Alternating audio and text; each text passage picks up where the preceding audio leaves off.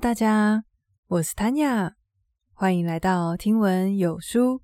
这是一个说书的温暖小地方。你现在正在收听的是《怎么说孩子会听？如何听孩子愿意说》的第一集。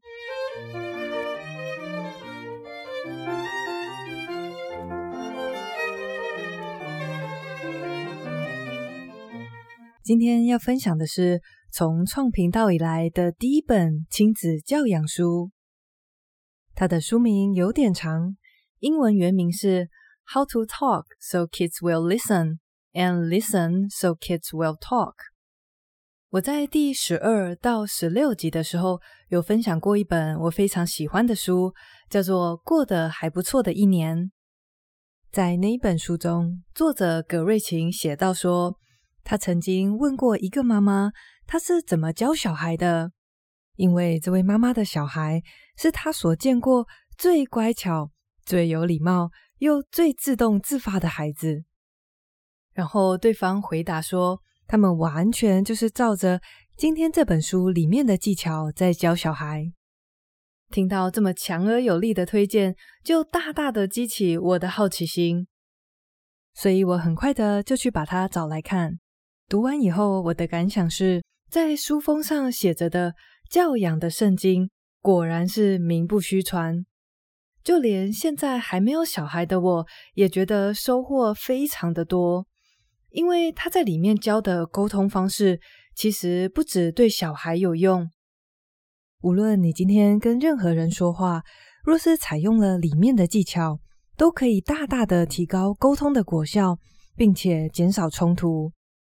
原因是这里面的沟通技巧会让你传达出一种尊重而且信任对方的氛围，所以我觉得无论有没有孩子都很适合读一下这本书，而且里面采用了大量的对话范例，你会看到非常多的家长采取了哪些有效或者是无效的沟通，在读这些故事的过程当中，其实也是非常有趣的。来谈一下作者。这本书是由两位亲子专家所合著的，他们分别是安戴尔·法伯跟伊莲·马兹代许。如果你们家的小朋友已经不是小小孩了，两位作者近年来也推出了一本教你要怎么跟青少年沟通的书。不过，我把两本看完以后，发现里面所用的技巧其实大同小异。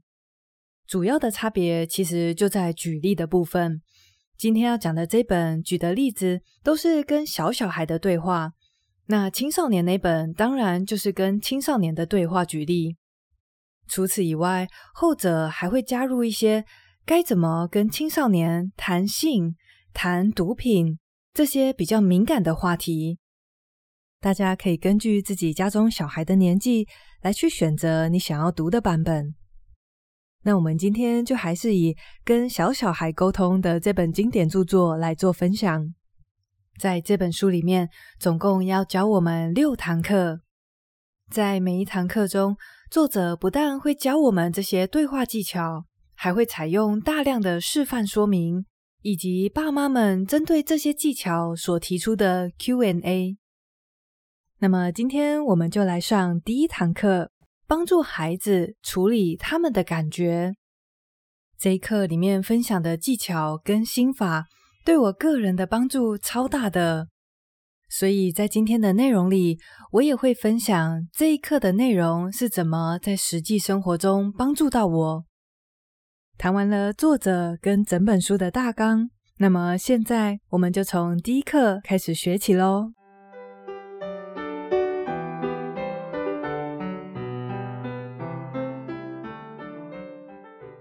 在我们开始帮助孩子处理他们的感觉之前，有一些事情是我们必须要先知道的。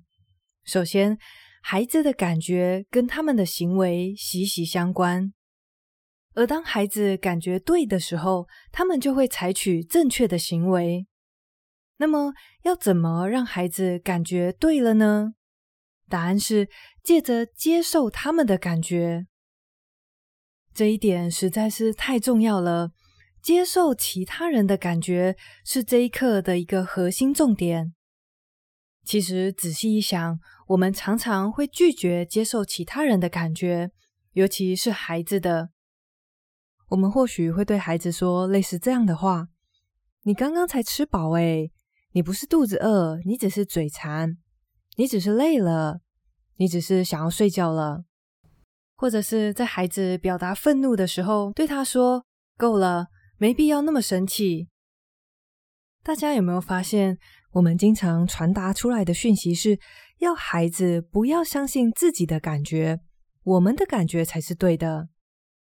但是否定孩子的感觉，只会让他们感到困惑，并且不被信任。其实，只要换个角度想一想，大家马上就会发现。感觉被否定的时候，是多么让人感到挫折的一件事。比方说，当你今天经历了一场失恋，正在痛苦万分的时候，你的朋友说：“没必要这么伤心吧。”听到这种否定你感觉的话，会作何感想呢？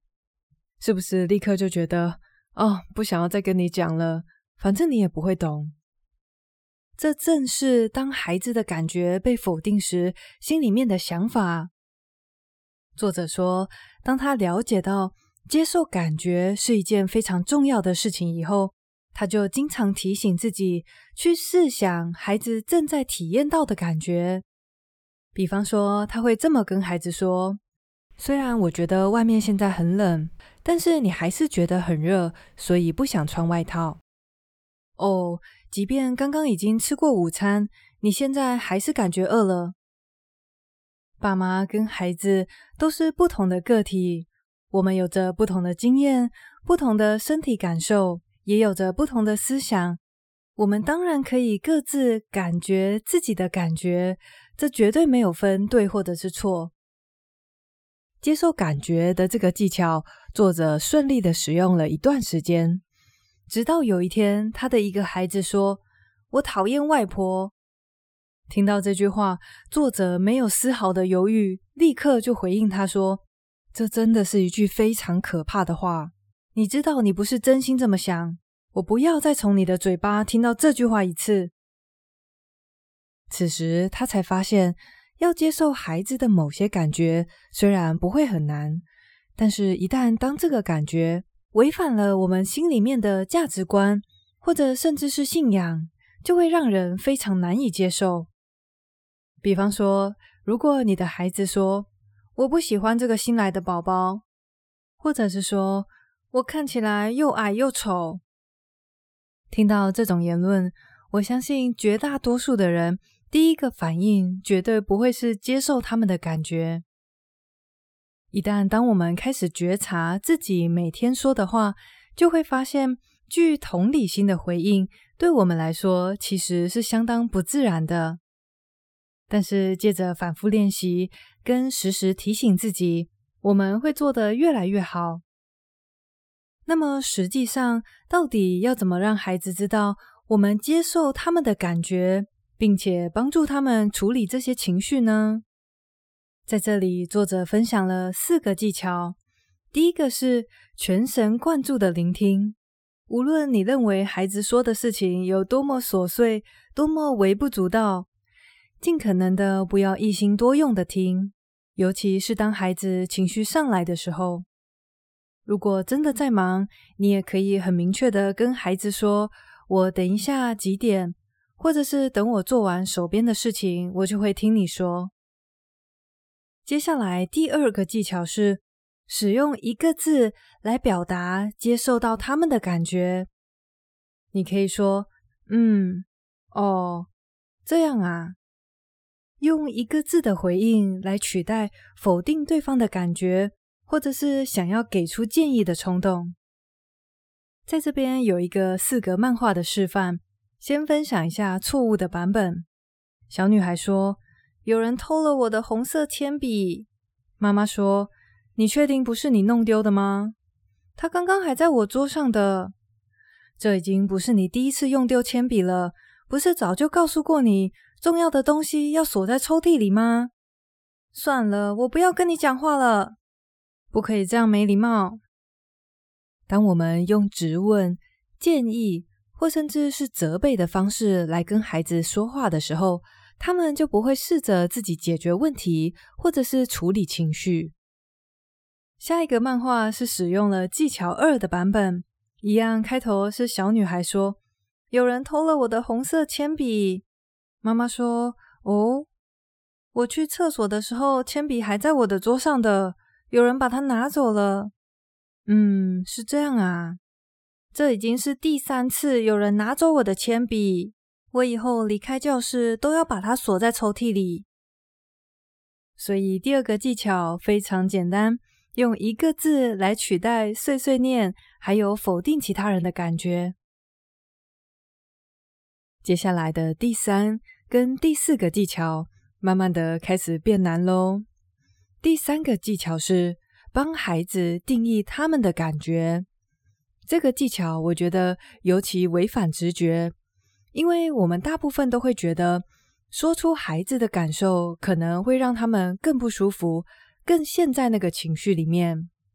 但事实上是，作者说，当孩子发现有人理解他们的情绪时，反而很快就会平静下来了。比方说，当孩子跟你说：“吉米今天在全班面前嘲笑我。”这时候，为孩子定义他的感觉的回应就会是：“嗯，这一定让你感觉很难受。”我们再举几个例子，当孩子说，玛丽说：“她不能来参加我的生日派对了。”听起来你感到很失望。我最好的朋友把我们约定好的秘密说出去了，这真是非常让人沮丧的情况呢。在这个技巧里面要注意的事情就是，我们只是如实的呈现，并且帮孩子整理跟定义他们的感受，但是不需要去扩大这个感觉。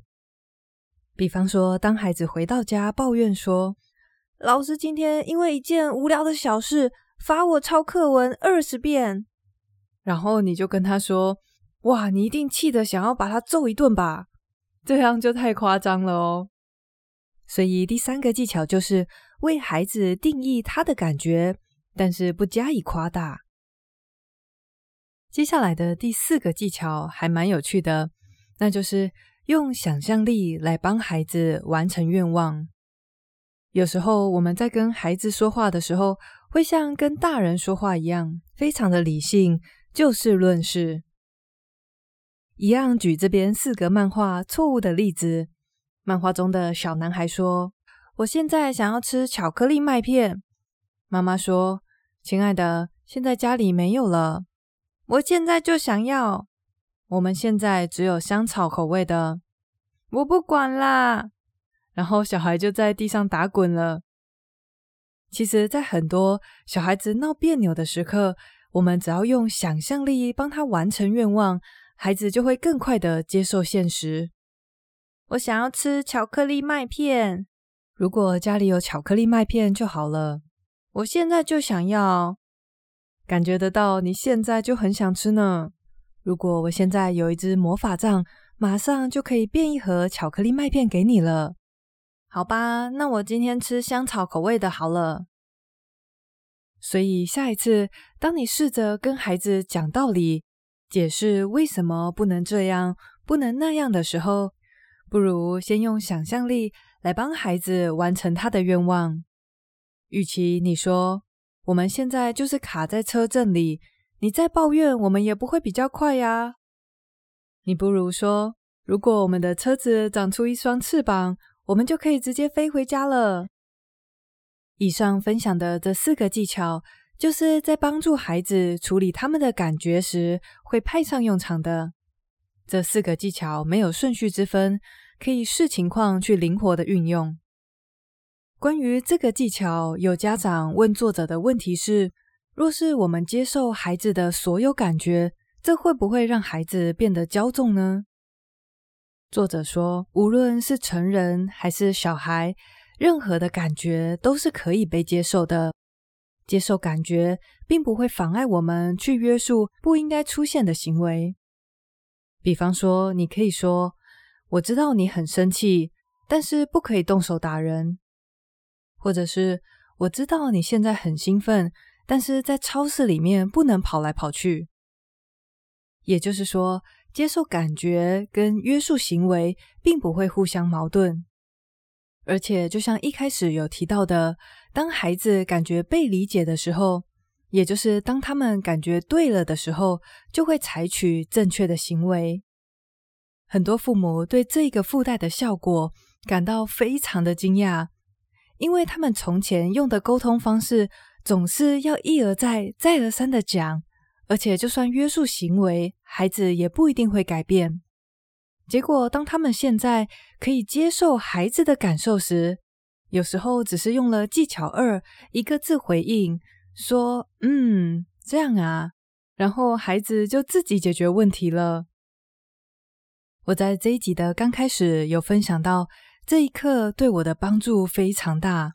刚好因为最近发生了一件事情，让我深刻的体会到，可以接受其他人的感觉是多么的重要。因为这样会让我们保持客观，并且化解非常多的冲突。事情是发生在这个月初，在一班从吉隆坡飞往台北的飞机上，有一位客人因为拿不到毛毯跟枕头，对我生气了。当天因为几乎全部都客满，而我们家的短程航线原本就不会准备一人一份的枕头跟毛毯。以往如果客人生气，都会让我非常的紧张，而且会引起我心里面很多的情绪，像是焦虑、害怕，然后当然也会生气。但是由于最近刚读完上一本书所教我们的广纳不同的意见，还有这一刻的接纳感觉，我发现，在那个客人用超级不爽的口气对我抱怨说，我们公司有多么没诚意的当下，我的心里是很平静的，因为即便我个人的看法是在区域线没有毛毯跟枕头，真的是很小的事，为了这种小事跟空服员发怒也太瞎了吧。但是这是我自己的感觉，我可以有我的，这位客人当然也可以有他的感觉，也就是当下他觉得很愤怒。当我可以接受他能够拥有自己的感觉时，我就不会因此而感到很焦虑，或者是也对他生气。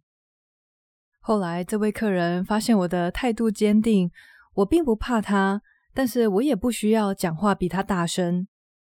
我就是很坦然的告诉他，我把整个经济舱都找过，真的没有一条毛毯可以给你了。我们刚刚已经把客舱的温度调高。如果您待会儿还是觉得冷，我们再来看看有什么办法可以帮助您。然后他就不再为这件事坚持了。在之后送餐跟收餐的过程当中，他都还会礼貌的跟我说谢谢。在经过了这一次的事件以后，我就更提醒自己，在别人有情绪的时候，先试着接纳。然后我发现了一件事情，那就是。对我自己来说，要接受别人不耐烦的情绪特别难。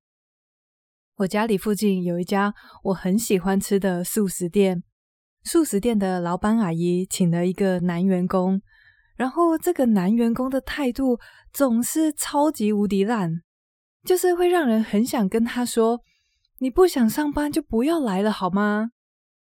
在跟他的几次互动之后，我发现到。在他展现不耐烦的肢体动作跟语言的时候，我真的非常难保持我内心的平静。所以对我自己来说，接纳不耐烦的情绪比接纳愤怒的情绪还要来得更困难。但是因为有了这样的认知，那么在未来如果遇到有人对我展现不耐烦的态度时，我就可以更多的提醒自己。所有感觉都是可以被接纳的。不知道对你来说，哪一种情绪是特别难接纳的呢？欢迎在这一集的留言中跟大家分享哦。最后，我想补充说明的是，接纳感觉绝对也包含接纳自己的感觉，绝对不要对任何人，包括自己在内，说出这种话：“你不应该生气。”不需要感觉那么伤心。就像前面有说过的，感觉没有分对错。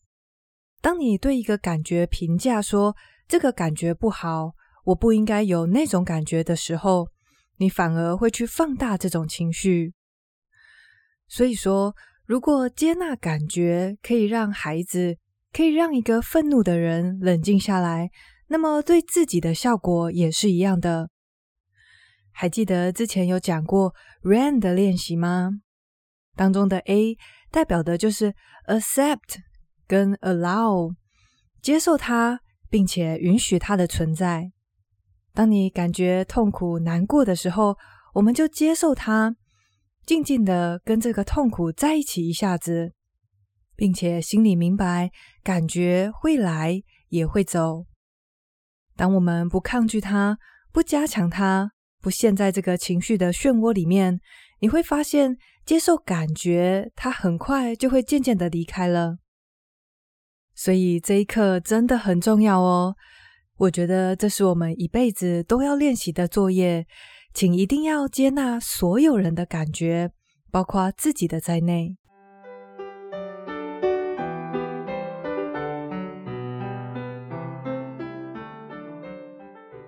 那么，一样来帮大家整理今天的重点喽。今天开始分享的这本书，被波士顿环球报盛赞为教养的圣经。它会帮助我们创造跟孩子之间良好的互动，而且我个人认为，在非常多的情况下，对孩子以外的人讲话，里面的技巧也适用。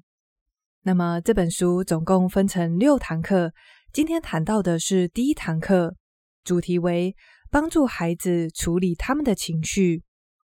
这一堂课的大前提在于，当孩子感觉对了的时候，他们就会采取正确的行为。而借着以下的四个技巧，可以做到这一点。